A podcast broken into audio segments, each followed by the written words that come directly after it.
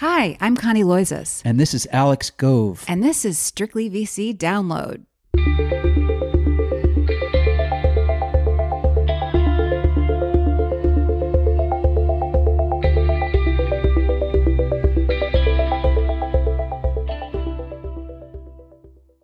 Hello, listeners. We are back in the saddle again after a nice break visiting friends and family. So nice to travel again, although who knows how long that will last given rising concerns about the Delta variant. Today, we are departing from our standard format to bring you not one, but two interviews. The first is with New York Times tech reporter Sheera Frenkel, who is co author with Cecilia Kang of An Ugly Truth Inside Facebook's Battle for Domination, which came out this past June. In The Ugly Truth, Frenkel and Kang break down Facebook's long history of begging for forgiveness rather than asking for permission, a pattern of misbehavior that is especially relevant and egregious in light of Facebook's alleged role in spreading misinformation about COVID vaccines. Next up, Connie talks to the always irrepressible Jeff Clavier founder of Uncork Capital, a seed stage VC firm that has backed such hits as Poshmark and Postmates, about big firms like Tiger that are slinging money around and causing valuations to skyrocket. Never one to back down from a fight, Clavier calls BS on investors that think money alone ensures success. J'accuse. First up, Sheera Frenkel. Sheera, thank you so much for joining us today. Congratulations on your book, An Ugly Truth. It's a great read. Thank you so much. Thank you so much for having me. Absolutely. So, Sheera, I thought we could start with some of the week's biggest news, which centers on Facebook shutting down the accounts, of course, of these New York University researchers whose tools for studying advertising on the network, the company said violated its rules. A lot of people think those objections don't hold water as often is the case, Democratic senators have sent the company a sternly worded letter grilling uh, it on its decision to ban these scholars. How does the situation right now fit into your understanding of how Facebook operates? It was interesting when that news came out. I was struck by how it fit a pattern that we really showed in this book of Facebook taking what seems like a very ad hoc and piecemeal approach to many of its problems. This action, the step that they took against NYU was surprising because there are so many others that are using data in the way that NYU is, including private companies, uh, commercial firms that are using it in ways that we don't fully understand.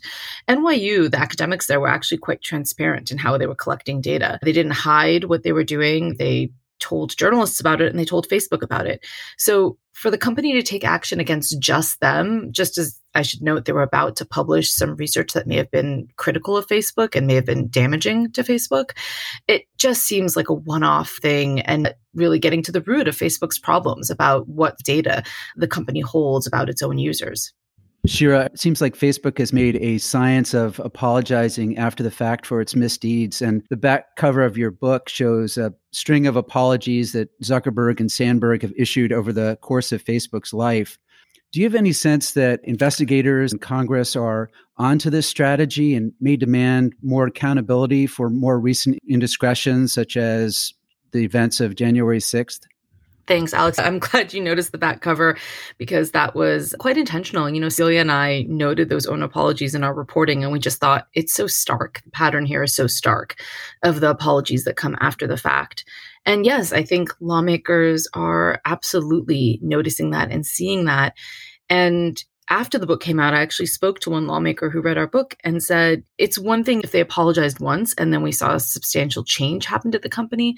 But what these apologies are showing us is that they think they can get away with just an apology and then changing really surface level things at, at the company, but not really getting to the root of the problem. So you brought up January 6th, which is something that we know Congress is looking at. And I think that that what lawmakers are doing is going a step beyond what they usually do, which is to say, what did Facebook do around January 6th in this specific day? And did it prevent people from orchestrating violence on their platform? But they're taking a step back from that and saying, how did Facebook allow groups to ferment on the platform for months ahead of January 6th? And how did their algorithms drive people towards these groups?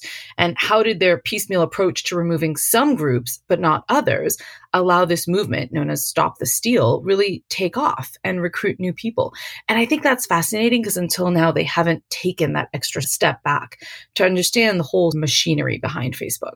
But I guess again, if Facebook is not willing to share that data in a granular way, I just wonder how fruitful these investigations will really be. Yeah, I, I, think that's a really great point. We reported in the New York Times that Facebook, when it was asked by the White House for this prevalence data on COVID misinformation, the idea being how prevalent is COVID misinformation, they couldn't give it to the White House because they didn't have it. And the reason they didn't have it is that when their own data scientists wanted to start tracking that over a year ago at the start of the pandemic, Facebook did not give them the resources or the mandate to start tracking the prevalence of COVID misinformation. I think one thing lawmakers can do is pressure Facebook to do that in the future and give them firm deadlines for when they want to see that data. Honestly, every researcher will tell you this, but Facebook is the only company that has the ability to monitor that thing on its own platform. It is up to Facebook to empower its own data scientists to give them the mandate to track things from extremist movements to COVID misinformation. And if they want to move the dial on this, they know as a company that they need to start reporting and being transparent about really granular data, like which groups of people, which parts of the United States are seeing this misinformation? How is it reaching them? Are they being recommended into the groups? That's what academics, researchers, lawmakers really want to see because it's only then that they can even start to get their hands around what problem they have here. And Sheera, I wonder, based on your reporting, if you think it's a structural issue within Facebook that it doesn't have these systems in place already, or if it's very much by design. I, I thought it was really interesting when in the book you talk about Russian activity on the platform leading up to the 2016 elections. You talk about the company's then chief security officer, Alex Stamos, coming up with a special team to look at Russian election interference. And afterward, Mark Zuckerberg and Sheryl Sandberg say they're clueless and they're frustrated and they don't know why they weren't presented with his findings. And I just thought, I wonder if Mark Zuckerberg chooses to be left out of certain information flows in order to maintain plausible deniability, or if there's really some problem there where the company is simply just not communicating adequately internally. Yeah, you know, it's a great question. When we were doing reporting for this book, we really wanted to get to the bottom of that. Did Mark Zuckerberg and Sheryl Sandberg ignore or avoid knowing what there was to know about Russia, or were they just kept out of the loop? And ultimately, I think only Mark Zuckerberg or Sheryl Sandberg can answer that question. What I'll say is that early on, about a week or two after the 2016 elections, Alex Stamos goes to them and says, there was Russian election interference. We don't know how much, we don't know the extent, but there definitely was something here. We want to investigate it. And even after that, even after being told that startling news, Mark Zuckerberg in that meeting says an expletive, which I won't repeat here they didn't ask for daily or even weekly meetings to be updated on the progress of the security team. And you know, I I know that this is the chief executive of a company and they've got a lot on their plates, but you would think if your security team said to you, "Hey, an unprecedented thing happened on our platform. Democracy was potentially harmed in a way that we didn't foresee or expect." You would think that as the head of the company, you'd say, "This is a really huge priority for me and I'm going to ask for regular updates and meetings on this. We don't see that happen. And that lets them months later be able to say, well, we didn't know. We weren't totally up to date with things. I, I just wonder how much of that is, is by choice. Yeah, you quote an executive in the book who says, you can't disclose what you don't know. So right, right. that seems to foot with that. And there's another executive in that chapter who we interviewed who said, that when Alex Stamos first came to them with his information, there was a sense of, oh man, why did he go looking for this? Like, if we didn't know about it, it would be better for us as a company. But now that he's told us about it, we have to do something. And there was a sense, this executive says, that you don't want to bring bad news to the heads of the company. And there's a lot of things that they'd rather just not know about. The information about the Russian hacking and Alex Stamos's presentation to the board is fascinating. And I thought it was interesting that you cite an incident where two product gurus at Facebook, Andrew Bosworth and Chris Cox, criticized Stamos for not coming to them first with that information, even though they are not in Stamos's reporting chain. It seemed to me to be evidence that the company still operates like a startup mm-hmm. and and tries to figure things out as it goes along. Is that how it came across to you? Yeah, in a sense, it does. There's almost this games of Thrones esque thing happening among their C suite, the executive ranks, where everyone is constantly trying to be the closest person to Mark Zuckerberg, the closest person to Sheryl Sandberg. And therefore the bringer of good or bad news. But I think what was happening there is that Bosworth and Cox didn't like the fact that they were caught unaware, and then they felt like they were going to be punished or reprimanded by Mark Zuckerberg for not knowing about what was going on, even though it wasn't in their part of the company. I, I thought that was a really interesting moment, and it said a lot about how both of them, as very senior and longstanding members of Facebook, are still, in a sense, courting Mark Zuckerberg's goodwill. That's super interesting. It sounds very much like some administrations that we've seen in Washington. Speaking of the Game of Thrones analogy, I thought the passages in the book about uh, a department within Facebook with an eagle eye view, you said, into the daily workings of Facebook employees was so interesting. You'd reported that they can even determine whether an employee's phone was in close proximity to that of a reporter from a news outlet that had run a scoop about the company. You talk specifically about a Gizmodo reporter whose roommate, a contractor, was fired after the company hacked into this individual's Gmail account and read email he'd sent off. Still, we've seen a steady stream of leaks that have become reminiscent of what we saw with Yahoo a decade ago. Do you think employees have gotten savvier about the way they're tracked, or is there less reason to fear that they'll be fired? I think they've just gotten much savvier. I mean, I, I'd say for close to three years now when I've gone to meet Facebook employees, sources at that company. We've just prearranged every meeting and I've arrived not bringing a cell phone or my laptop. I just come carrying a notepad. And generally what I do is, is I just plan the next meeting with them at that meeting. So I know already, okay, in a month's time or six weeks time or whatever it is, I'll see you again at this location. And that avoids any trace. We spoke to over 400 people for this book. The vast majority of them still work at Facebook and no one has been caught or fired by the company, despite what we know is a very aggressive campaign by Facebook to find the, the people who spoke to us for this book. These are tech company employees. They know exactly what their company is capable of and they know how to avoid being found. And I think what's interesting is rather than understand that and see that, oh, this is a problem for us as a company because employees are unhappy. So they're leaking to the press. Instead, Facebook takes this approach of really trying to crack down and giving lengthy speeches to employees about how journalists aren't to be trusted and that leaking results in being fired. And, and they've gotten very aggressive about that. And, and, a lot of employees have really. I can't tell you how many employees, I'll put it this way. I can't tell you how many employees have reached out to me because a manager or an executive spoke to them and said, Don't you dare leak to the press of the relationship between Mark Zuckerberg and Sheryl Sandberg is fascinating and very complex. And I'm wondering, is there one moment that you can identify when Sheryl Sandberg began to lose influence with Mark Zuckerberg? Hmm. I think it was, I'm going to pick two moments. I'm sorry, but I do think it was really two things. I think that in his mind, not getting ahead of Russian election interference. The fallout from that revelation in September of 2017, when Facebook did go public, he was angry about how Facebook was depicted in the press. And his sense of it was that she was not on top of it, especially with people in Washington that she was supposed to be close to and have a friendship almost with. And then Cambridge Analytica is the second moment where Mark Zuckerberg, we know, spoke to people around him and spoke to Sheryl Sandberg as well about his anger over her handling of that. One, one thing I'll note that I found interesting is that the argument could be made that both of those were product mistakes, that they happened under his part of the company. I mean, certainly Cambridge Analytica happened under a division that reported directly to Mark Zuckerberg. And his anger at Sheryl Sandberg had to do with public perception and PR, and certainly how Washington saw that. And I think it's interesting that his anger is directed at her rather than at his own part of the company that allowed that data out into the wild in the first place.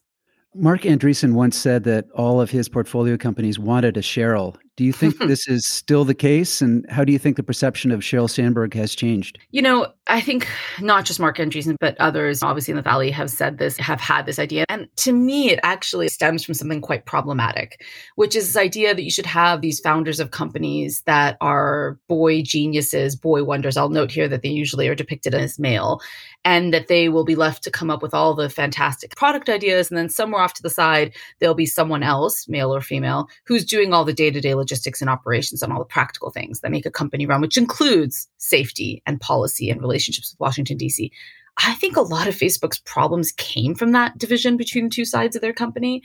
And I think that in the last year or so, at least in my experience, companies I've talked to seem to have started to understand hey, maybe having those two sides of the company as separate is problematic. I mean, if you want a product that is safe and takes user privacy into account and takes security into account, then those teams have to be ingrained into the fabric of the company. That the engineers need to be listening to the privacy experts and the security experts.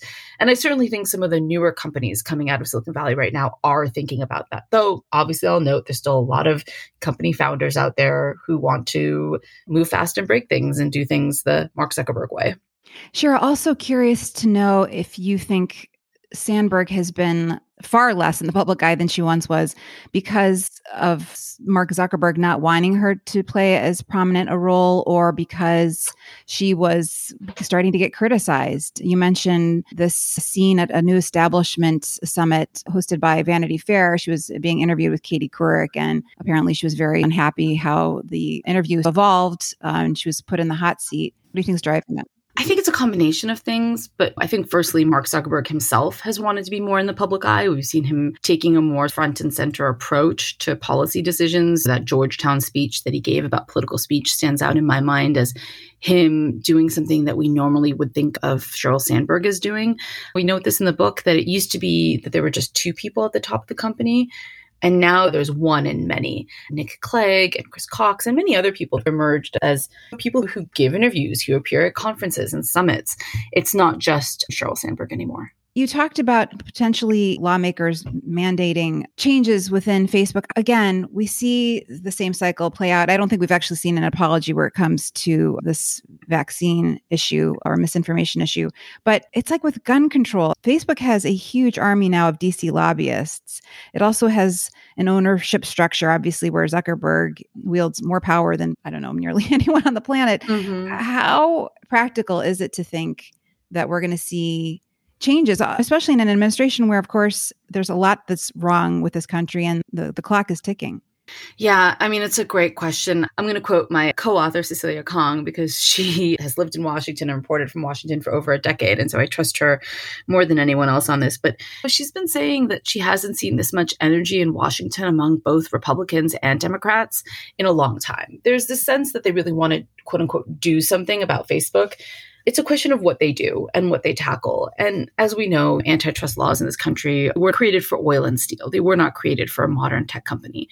There's also a sense that regulators are just going to try and figure out what does regulation of Facebook even look like.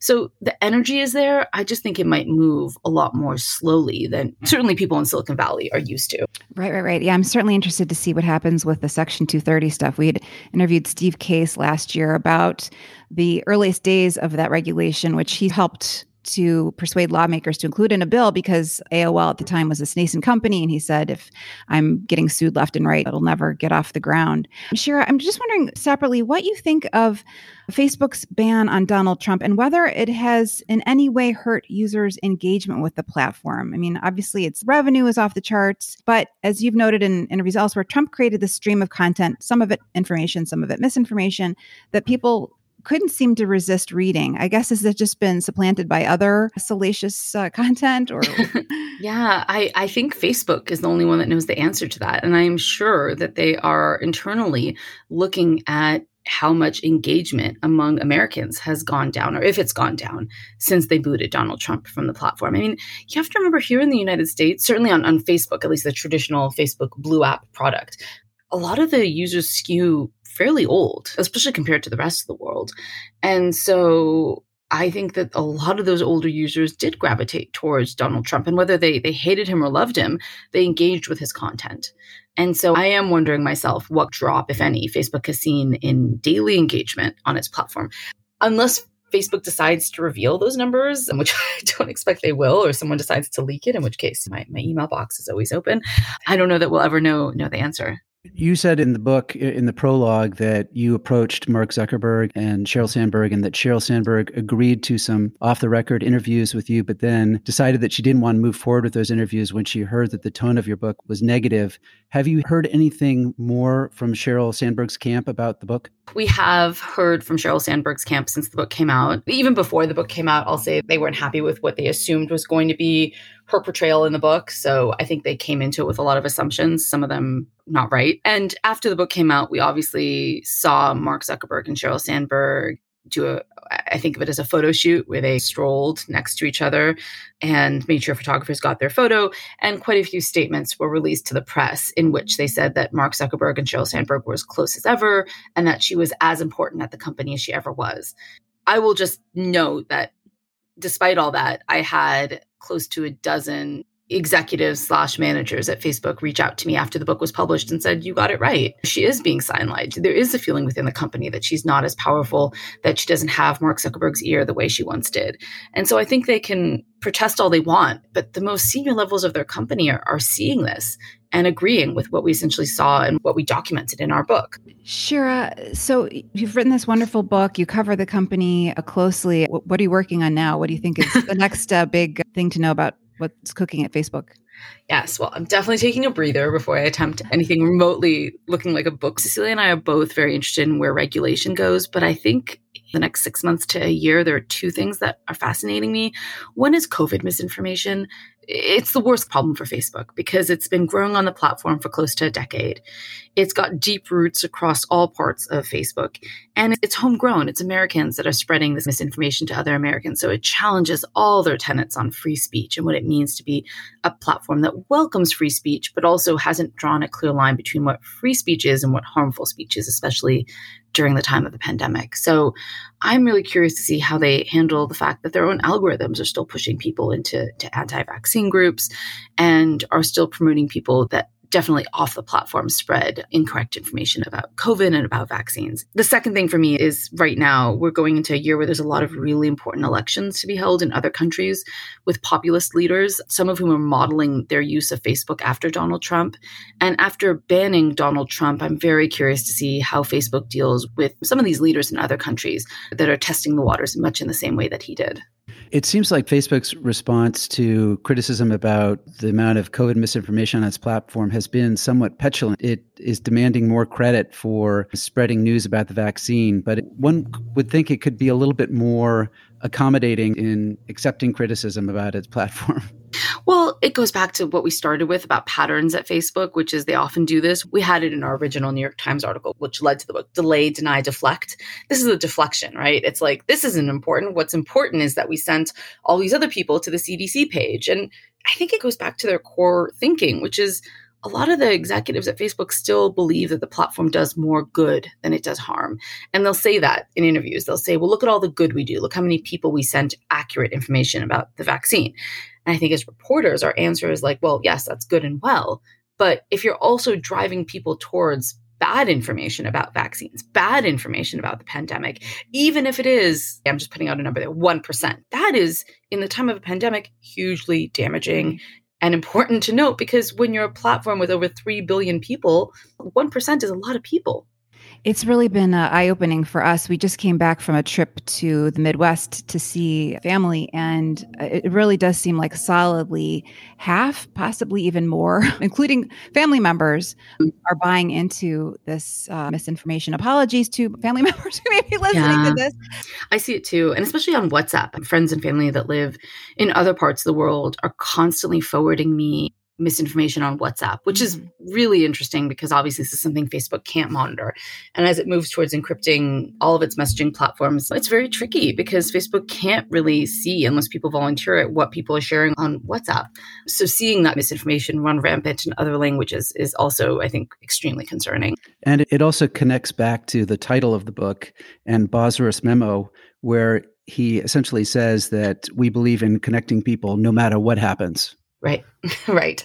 And I mean, the continuation that, right, is that maybe bad things will happen, right? Maybe people will die, maybe people will get hurt, but that ultimately the greater good is why we do this. And I think that again, it goes back to this idea of we might break a few eggs, but we're doing a good thing. And I think there are many people across the world who are saying, well, what are those few eggs that are being broken? Sheera, I know you're busy. I so appreciate you taking the time. Congratulations again on your success. And uh, we are always looking out for your next story in the Times. Thank you. Thank you so much for having me. And thank you for reading the book.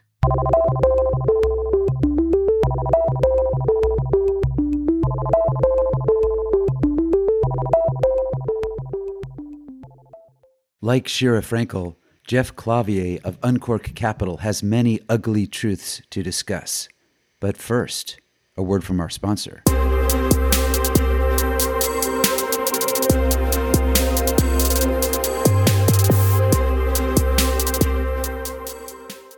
This episode of Strictly VC Download is brought to you by Tegus. In today's fast paced market, VCs are looking for ways to build conviction quickly and shorten their time to term sheet. Tegus can help.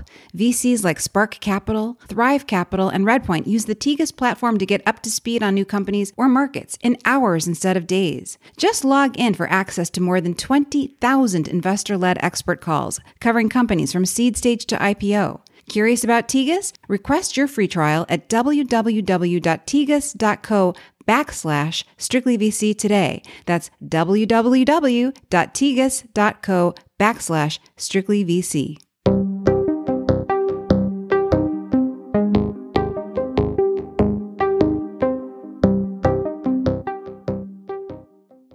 And now, as promised, Here's Connie's interview with Jeff Clavier, a longtime angel investor who founded Uncork Capital in 2011 to back very early stage startups.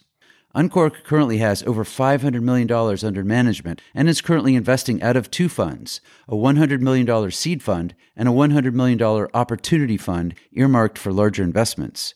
Thanks to the success of Poshmark and Postmates, Uncork has already returned investors' capital for both funds. Here's Connie's conversation with Jeff, which begins in medias res. The narrative of old school venture capital. yeah, old school venture capital, which is let's just go in, put in capital, and then do a bunch of work to help founders. That is still happening. And mm the fact that there is now a narrative which is let's just bring in the capital and not the help is just BS in my own opinion because I just see the work I do every single day. And there's just a lot of advice mentoring, super tactical aspects, very strategic aspects being discussed and advised. And if someone doesn't do that work, then the company is actually not doing as well, right? Because in every single company that got to multi-billion dollar outcomes in the portfolio, there's always a bunch of things that we did and advised and suggested that made the company do something different and better. The whole idea that you can just push a bunch of cash in a company and just hope for the best. I mean, I guess at a later stage, maybe it can happen when there's some, you know, obvious traction and metrics. And I guess that's the Tiger model that other. Yeah, we have Tiger in a couple of companies and we'll see how that goes, right? I'm excited for the companies that they got so much cash on good terms easily, but I'm also concerned that the day to day support infrastructure that VCs are supposed to provide won't be there for them. So we'll just see. I think you can't assume that whatever happened in the past is going to continue in the future. But I'm just nervous that this whole flight towards, hey, let's just push capital and not help is actually fundamentally not supporting entrepreneurs, sure. which is really what I'm about. Right. I know you are very focused on making sure they have the right foundation. But I do wonder, and of course, I'm sure we've talked about this in the past in recent years about SoftBank, but it's great if Tiger invests in a company, it gives the company added credibility. If Tiger's a sexy name. But when these follow-on investors are approaching companies every few months, is that good news? Is that bad news? How do you handle that as an early stage investor? I mean, I would think that you feel conflicted on one side, if the terms are good and the money is good, then it's better to have the capital on the balance sheet rather than not, right? As, as Kevin Hartz told me a bunch of years ago, you never go bust when you have $100 million on the balance sheet. And so I'll just take the money if the fundraising is good. Mm-hmm. When asked why we were raising money, I don't remember which round that was, even though we just didn't need the cash. And so there's an element to that. The problem is that when the company's valuation is completely disconnected from reality and multiples that they have actually proven, it's becoming concerning. And, and I have a case with one of my companies which did a great series A, did a great series B ahead of time, and now being preempted for a series C. And the valuation is just completely disconnected from their actual reality. And so I'm excited for the company because I have no doubt they will catch up. But this is the point. They will have to catch up at some point. I would never give an entrepreneur advice just forego the, the opportunity to raise money if ever it's a great investor and the, and the valuation is good. But there are certain limits because you could just raise capital if you're a hot company forever and, and actually just not focus on the real thing, which is okay, I just raised a bunch of money. What does that mean, right? What does that mean in terms of the team I have to build? What does that mean in terms of the pace at which I'm going to hire? What is the quality of the hires I'm going to make? And so on and so forth. And that's really the reality we face these days the good news is we raised over a billion dollars in follow-on in the in the portfolio. We announced uh, this morning or yesterday LaunchDarkly raising 200 million. and That's incredibly awesome company. So I'm very excited for them. But you just have to put this money to work in a very, very smart way. And that's really where you want to be very thoughtful. But doesn't that make it also harder to hire if people are coming in and the valuation's already sky high? It is. I mean, you know, it's a super competitive market out there. So it's a balance between making people who are potentially risk averse mm-hmm. comfortable that the company they're joining has a ton of cash on the balance sheet and therefore it's not at risk it's no longer really a startup but there's still sort of a lot of upside mm-hmm. right and so you want to make sure that you have a, a, good message which is hey we have x tens of millions or hundreds of millions on the balance sheet but we're just getting started mm-hmm. and in the case of uh, LaunchDarkly which just got priced at $3 billion I think there's just still a massive multiple to be gotten from there. And that's why we decided as a firm, even though we're seed stage, we've actually invested in every single round that they raised, including the $3 billion round. Where were they valued last time around? And, and when did they raise their last round of financing? Uh, I think it was 800 something. And that was like a year, year and a half ago. Okay, so that's almost like forever ago, and uh, I know, right? What were they doing? But the thing is that they were just ignoring investors until someone put a uh, valuation in front of them saying, okay, I'm going to pay attention. But the company has been executing incredibly well. And the key metric at LaunchDarkly is easy, right? It's a company which is in the developer tools space mm. and they do feature flag enablement that helps product teams to turn on and off flags in their product so mm. things can be enabled. We measured the number of feature flags enablement per day, right?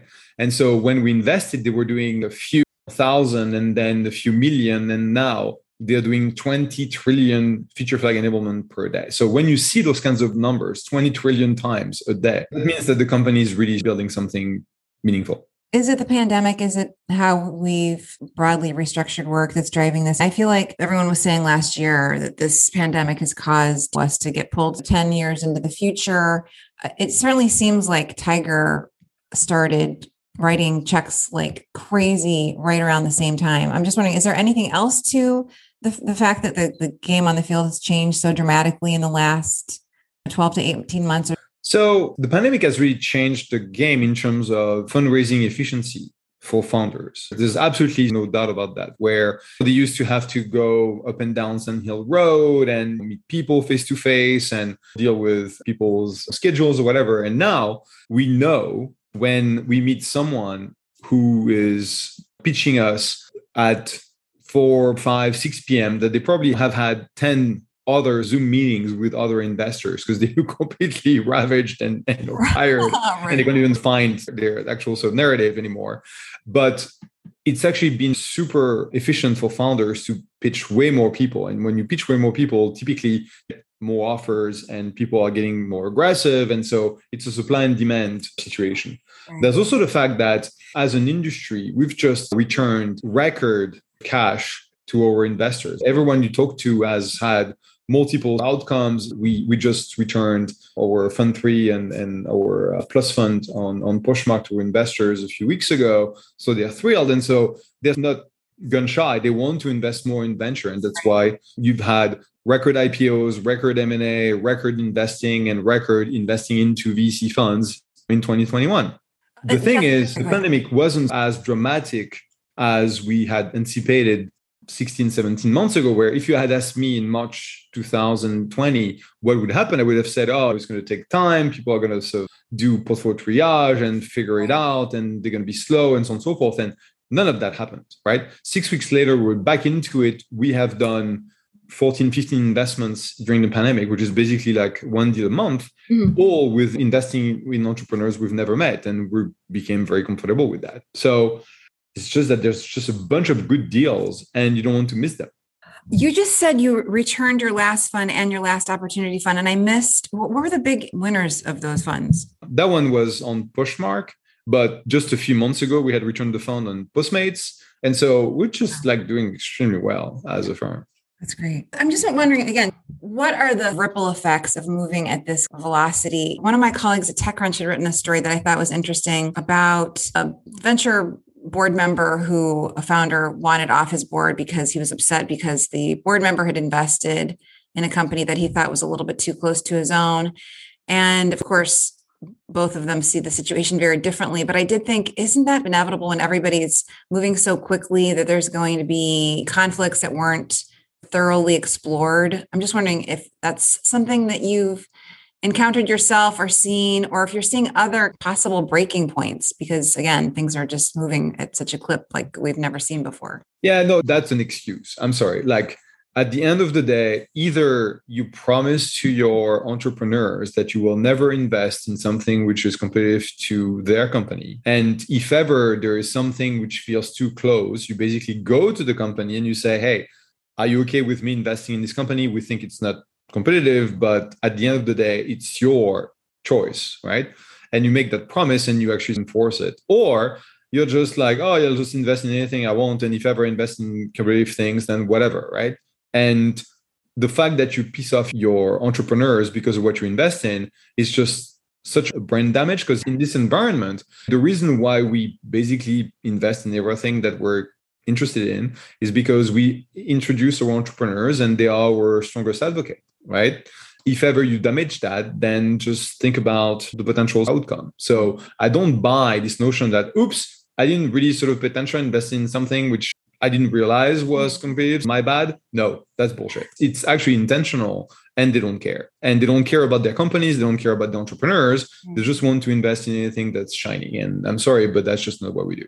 Are you seeing any other behavior that's new either on this part of venture investors, you know, potential syndicate partners or the founders themselves? Are they asking for anything new or different or behaving in a way that is novel? I think it's not novel. It's just crazy valuations where people can't compete on value add, they will compete on price. Mm-hmm. And so they're just going to throw crazy valuations to entrepreneurs. Like when I started this whole thing back in 2004, it wasn't uncommon that seed rounds or whatever we did at the time, which was the equivalent of a seed round, was single digit pre money valuation like two pre, three pre, and so on and so forth. Mm-hmm. And then as I ran, the raise my first institutional fund in 2007 and then more funds, we just saw the size of the rounds growing larger and providing entrepreneurs more capital. And now, in the last few months, 12, 13, 14, 15 pre has been a very common valuation request. And while we still get to lead and invest in the companies that we want, we just don't pay the price that we think is reasonable because there's just so much competition that's throwing crazy numbers. And I'm not even talking about those five or ten million dollar seed rounds at 100 posts right. that some people are doing, which we'll never do because we just don't operate in those kind of price ranges. Because you're just trying to price for absolute perfect outcome, where mm-hmm. you say this company will be worth 20 billion, and therefore it doesn't matter the price at which to enter. And that's just not happening because the average price I don't think has moved dramatically. There's certainly been massive outcomes in the tens of billions, which is really what's redefining mm-hmm. the way people think about and model fund outcomes. Right. But getting those is still very unusual. Well, I mean, everyone's like, oh, well, one of the things is that's changed is SPACs. Companies can now go public much more easily, which creates more liquidity. I'm wondering if you think that's true. I mean, it's great. We've seen so many companies exit to your earlier point. VCs are flush, their LPs are feeling good, but it's hard to see again where all these companies wind up? Will these companies that are raising these rounds after rounds after round go public? Some will, most won't. Because at the end of the day, it's not because you sign a SPAC deal that you will actually go public, right? Because the SPAC mechanism really gets the public market excited about backing some new interesting company. You've seen that reported on TechCrunch uh, a few companies that were literally indicted by the SEC about lying to their investors right? And so basically the way I look at it is that some people make a bunch of promise to the public market that are chasing yield. And so they say, oh, I'm going to invest in tech because this one, if ever they do a good job, they will figure out what to acquire and will get a good deal. But 18 months, 20 months later, they haven't found something to uh, merge with. And so they just take on whatever they can merge with. Mm-hmm. And at the end of the day, it's not the, the SPAC deal which is hard, it's the pipe deal, right? Mm-hmm. It's the public investor that looks at an opportunity and says, there's just no way in hell I'm going to put my money into this thing, right? And so this SPACing process is actually the most challenging today. And there's certainly been a, a cooling off of the SPAC world. And I unfortunately spent too much of my time looking at SPACing companies. And it's just a total shit show, I'm sorry to say, but yeah. it, it is. There will be some great SPACs a few, and there will be a bunch of total disasters that will end up in companies going down to zero and a bunch of lawsuits for sure. Yeah, I mean, the whole Lucid Motors thing continues to shock me because I think those sponsors had pedigree, and I'm sure the pipe investors did as well. And for everyone to buy into this company where there wasn't a lot of there there is just really because everyone else. wants to try and find their own Tesla or find their own SpaceX, and unfortunately, they're just not there. Yes, there is a lot of enthusiasm. There's a lot of cash of chasing deals, and and to be honest, it's not because a few SPACs completely bomb and the founders hopefully end up in jail that it will change the fact that there were a few really interesting companies and good deals to be done. But people are just becoming sort of, okay, I want to go and chase this dream that I can actually get one of those crazy returns. Mm-hmm. And it just doesn't happen as easily as people sort of would hope. Sure. And then, Jeff, you've just beefed up your team a little bit. Congratulations. I was glad, glad to see that Andy's co managing the firm with you now. What's your strategy going forward? Will we see a much bigger fund out of Uncork than we have in the past? Is what you're doing scalable? Yes. I mean, scale is really what we're trying to get to at our small, uh, very humble level. I think that the product that we sell to founders really works. We're always leading or co-leading the rounds that we invest in at seed stage. We write large checks, we do a bunch of work, we help them thick and thin, and we've done extremely well over the past bunch of years with that model. And so I'm super excited to have my partner Susan, my partner Trip, to join us because they give us range. They can uh, work with us to lead investments, sit on boards, advise entrepreneurs. And so we got ourselves a bunch of opportunities to back great entrepreneurs, and it's both at seed stage, but also at growth stage. Because unfortunately, over the past couple of days, we heard about Figma, we heard about a couple of companies which we unfortunately passed on at um, seed stage. And had we had this insight that we should invest uh, our growth fund in those companies growth stage mm. i'm sure we'd have figured out how to put a few million dollars into those companies and that's what susan and trips owe us because they've been trained to invest at growth stage okay. and that gives us sort of an additional expertise that andy and i well great seed investors didn't have and so okay. i'm super excited to have them on board that's terrific. And do they have any sector expertise that you guys don't have? I mean, of course, you do consumer facing deals, you do a lot of enterprise deals. I'm wondering if you are venturing into any new terrain. I mean, we, we're pretty much covering the gamut with the team now. So Susan is really sort of a through and through SaaS investor. And so we're going to double down on the space with Andy, who got us into uh, a lot of really promising developer tools. Trip is really a unique investor because he's done everything from seed to growth. He's done consumer marketplaces, SaaS, and fintech, which is really an area where we didn't do much. I mean, I was an investor in Mint back in the day, but we hadn't been done a ton of uh, fintech and basically spending a lot of my time into frontier tech, which is this space tech, quantum, crypto things that I happen to enjoy investing. And so that gives us pretty good coverage for most of the sector. That's great. I'm trying desperately to understand crypto better. What are some of your bets there? Have you made any to date, or is that something that's going to be coming? I mean, we saw almost back to back a couple of Series A's happening. So we had MakersPlace, which is an NFT marketplace mm-hmm. that I invested in three years ago. Yash wrote Pinterest. He was the first engineer at Pinterest. And Danny was uh, leading the growth team on the engineering side at Pinterest. And so those guys are just an incredible team.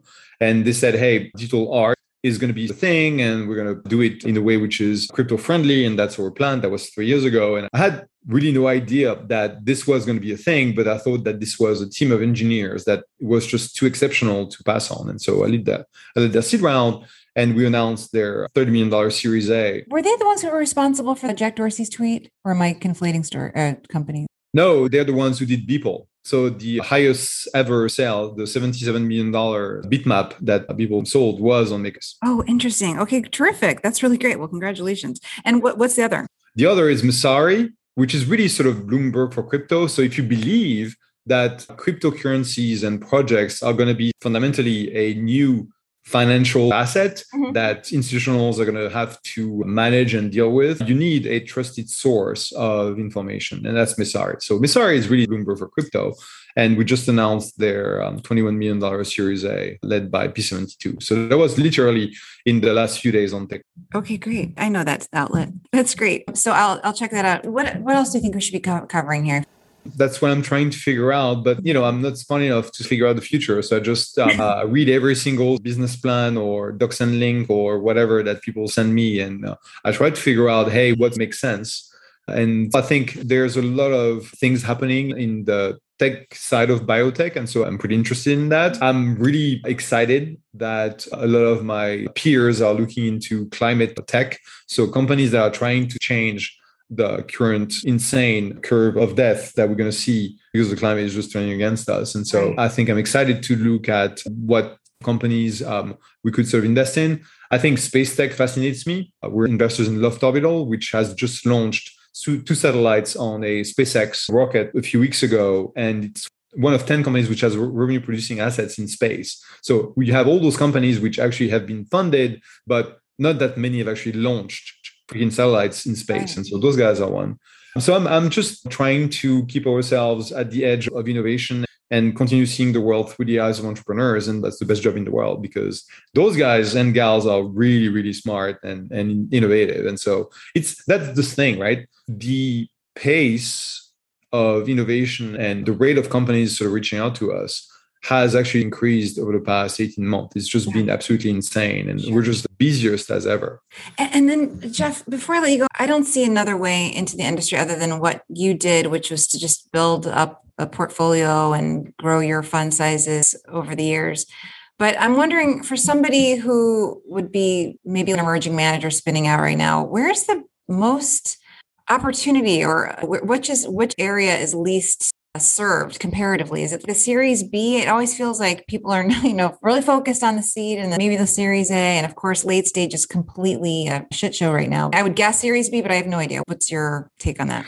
It's a really interesting question. Ever since I was a board member of the NVCA and I led their efforts to educate emerging managers into how you actually build firms and, mm-hmm. and raise funds, which has been pretty successful because yeah. several hundreds or thousands of, of people out there. I think it's just easier to raise a seed fund because it's just a smaller fund, right? Raising a Series A or Series B fund, A, it's very competitive. Mm. B, it's like my friends at Renegade did that and they raised a Series B fund, and I'm super excited for them. But that's very, very competitive, right? And it's very hard because you're going to have to write 10 15 million dollar checks to get into those companies and so for me what matters when i see emerging managers and, and i've been quietly supporting a bunch of emerging managers mostly you know women and, and people of color in raising their funds is what are they really uniquely positioned doing mm-hmm. and what can they achieve that other people would not? Whether it's focusing on a community focusing on the geography focusing on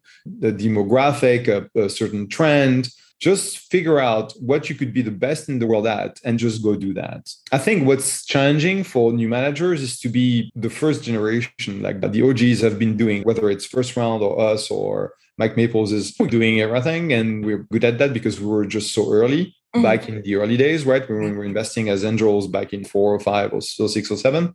And so there's no real category definition of, oh, we're best at blah. We're just right. good at everything because we were there early on. Right. Now, if you really want to go and be, excel at a given category, you just need to go super deep mm-hmm. and be like almost a reference saying, oh, I'm a great space tech fund, or I'm a great biotech fund, I'm a great whatever. Just pick right. your industry, go super deep, understand all the, the dynamics of the sector, and then people will just find you because whenever you invest in the space tech, obviously I'm, I'm lucky to have um, a few investments in the space, whether angel or through um, Uncork. And I can use my founders as filters to help me figure out what makes sense or, or not. But you really want to get that expertise going. So you figure out, hey, what's real? Because there's just so much out there. It's very hard to figure out what actually makes sense or what doesn't. Right, no, jeff it's such a treat talking to you every time and i really am thankful that you took some time out this afternoon to chat. It's always a pleasure to talk to you. We've done that so many times over the years. I know i know. I hope i get to see you in person again in the not too distant future. It's been way too long. that long would be lovely